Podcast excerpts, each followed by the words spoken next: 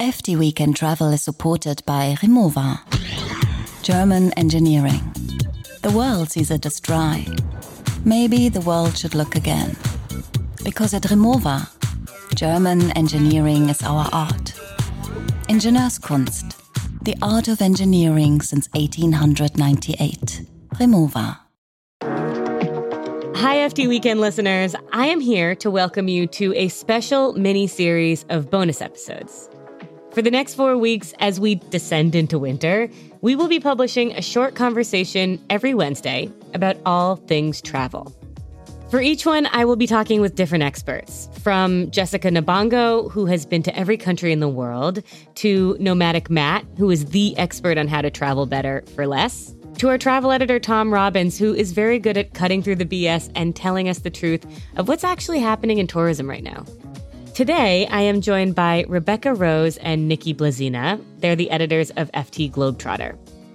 Globetrotter is a particularly fun corner of F T Weekend. I love it. They publish travel guides that are written by journalists, which means you get insider recommendations from my colleagues on the best places to do all sorts of things in cities around the world. Eat, swim, do karaoke, have coffee, and more. Okay, this is F T Weekend, the podcast, special edition. I'm Lila Raptopoulos. Here we go. Rebecca and Nikki, welcome to the show. Thanks for having us. Great to be here. Okay, let's just jump in. So I know the two of you divide travelers into two kinds of categories. There's the planners, and then there's the non-planners. And um, to start, I would love to ask, Nikki, what type of traveler are you? I am a planner. I am a, such a planner, actually. Um, I've been known to make spreadsheets for my holidays. But yeah, in general, when I go away, I like to have, you know, I like to have some activities booked and some restaurants booked and know that I've got like one or two things each day. Rebecca, what about you? Well, I'm a total planner. Um, I start getting excited about trips about you know, six months in advance or as soon as I know I'm going and research where I'm going to eat. I even look at menus. I plan exactly what I'm going to eat, by which point it's a completely different season when you get to the restaurant and the menu is no longer in existence. The other thing that I do, which is really kind of unhealthy, is study the long-term weather reports for wherever I'm going. I think it is, um, depends whether you get a lot of joy out of this phase. Some people, I mean, Nikki and I, for example, probably get as much joy in planning and talking about the trip than we do actually being there.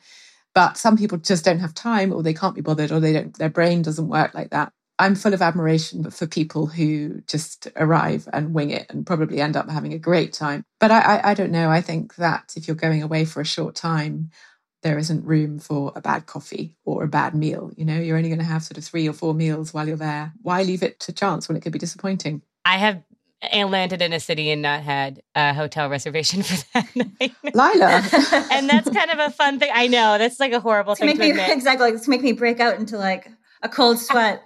Come to us next time. The horror, the shock and horror on your faces. I know. But at the same time, like when you do that, even though it can be fun and you can end up somewhere weird and, and interesting, you realize that there's an amazing restaurant there that you just like would have had a chance to go to that you can't because you didn't think about it. That's the dream. I mean, how often does that happen though? Let's face it. Are there mistakes that you see over and over again that people make when they're planning a trip, Nikki?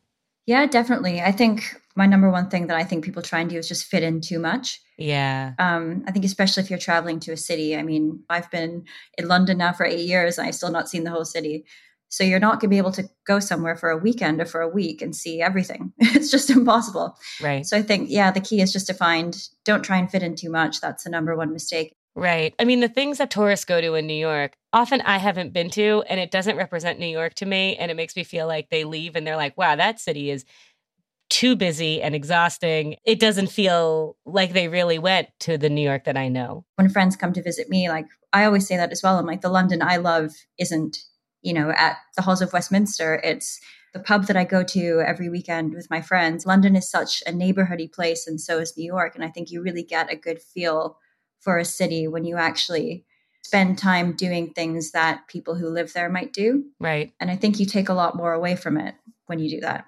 I always say the best time to visit a city is your second trip there, because the mm. first trip, inevitably, you do want to tick off a couple of the kind of big tourist attractions. You know, it's hard to go to Paris and not actually go and look at the Eiffel Tower. Totally. But then the second time, you can just relax. And the third time, fourth time, even better. And, you know, the more often you've been to a city, the more you can just pick a neighborhood and hang out there. So here's a question for you. I am taking some time off next month for a trip in November, about ten days. It's on the calendar. I don't know where I'm going yet.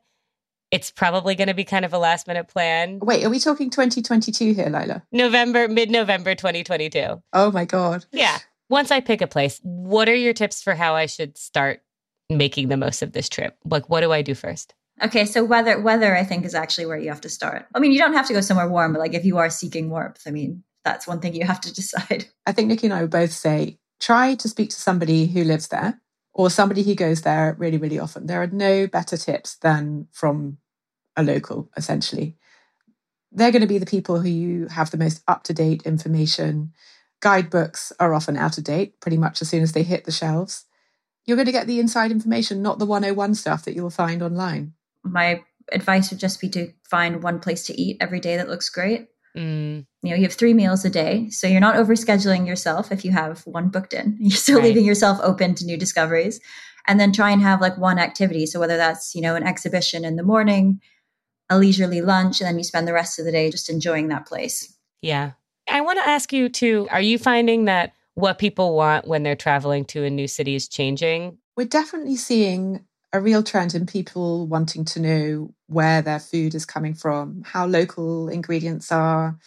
Another thing we're noticing is people are interested in sustainability when it comes to hotels. They want to know how much the hotel recycles, where does the waste go, what's done with the food that's left over. But at the same time, at the luxury end of travel, people still want to take home the toiletries and they still want to see a giant steak on the menu. So there is a bit of a tension there, I would say. Are there any other sort of trends, new trends that you're seeing in travel? We are seeing the rise of something called bleisure travel, which is probably the least sexy portmanteau you've ever heard. Um, but it's the mix of business and leisure travel, whether that's adding a couple of days to a work trip or having a holiday and going somewhere for a few weeks, then adding, you know, a week or two on of working remotely, if that's possible. So it's this this mix of both in order to kind of get the most out of that time away. Yeah. Yeah. That must be rising from COVID too and remote working. Like I have a lot of friends who will go away for three weeks and just work from like an Airbnb or a short-term rental, um, just to kind of fake live in a new city. But it is a version of travel. Yeah, no, absolutely. And it's such a nice way to actually, I think when you have a bit more time in a place as well, it is, and you are living there as a worker in a way and how a normal person would live there. So my last question is, if listeners are planning trips in the next couple of months, like if I could just throw a couple of months at you, could you recommend some places that people might want to go? Like, for example, uh, if someone was planning a trip in January, where might they want to consider? Does anyone go anywhere in January? Exactly. They should. Oh, but they should. It's so it's the best time to travel because then it just sort of relieves you from your January misery. Right. December, I've been to Venice in December and you often get incredible blue skies. It's really cold. Every, all the Venetians are in their fur coats, sipping spritzes, and it's just such a festive atmosphere. So I would really recommend that. I think it'd be remiss not to say to look at currencies as well. So Japan, you know, the yen is down right now. That is that is something to think about. I mean, if you are trying to plan a holiday now, think about where your money might go the furthest. Mm-hmm. It's a really good idea. And also think about where you can get to by train as well. It doesn't have to be a big long flight away. Rebecca and Nikki, this was very educational. I'm I'm now stressed about how last minute I have made my trip, but otherwise I'm thrilled. Um, thank you so much. Thank you for having us. Yeah, thank you. That's the show. Thank you for listening to F T Weekend, the podcast from the Financial Times. I've dropped links to everything mentioned today in our show notes, as well as a special discount to a subscription to the F T, and you can find our city guides at ft.com slash globetrotter. Next Wednesday, we have Jessica Nabongo. She recently published a book with National Geographic called The Catch Me If You Can. There are photographs from her travels to every country in the world. We talk about why we travel, and I am pretty sure that you will leave that conversation with at least maybe five new countries on your bucket list. This show was produced by Zach Saint Louis, executive produced by Topher Forges and Cheryl Brumley, and sound engineered by Breen Turner.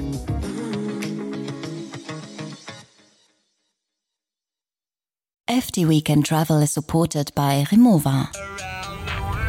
There is poetry in our precision, beauty in our simplicity, emotion in our innovation. At RIMOWA, German engineering is always brimming with life. Because at RIMOWA, German engineering is our art. Ingenieurskunst, the art of engineering since eighteen ninety-eight.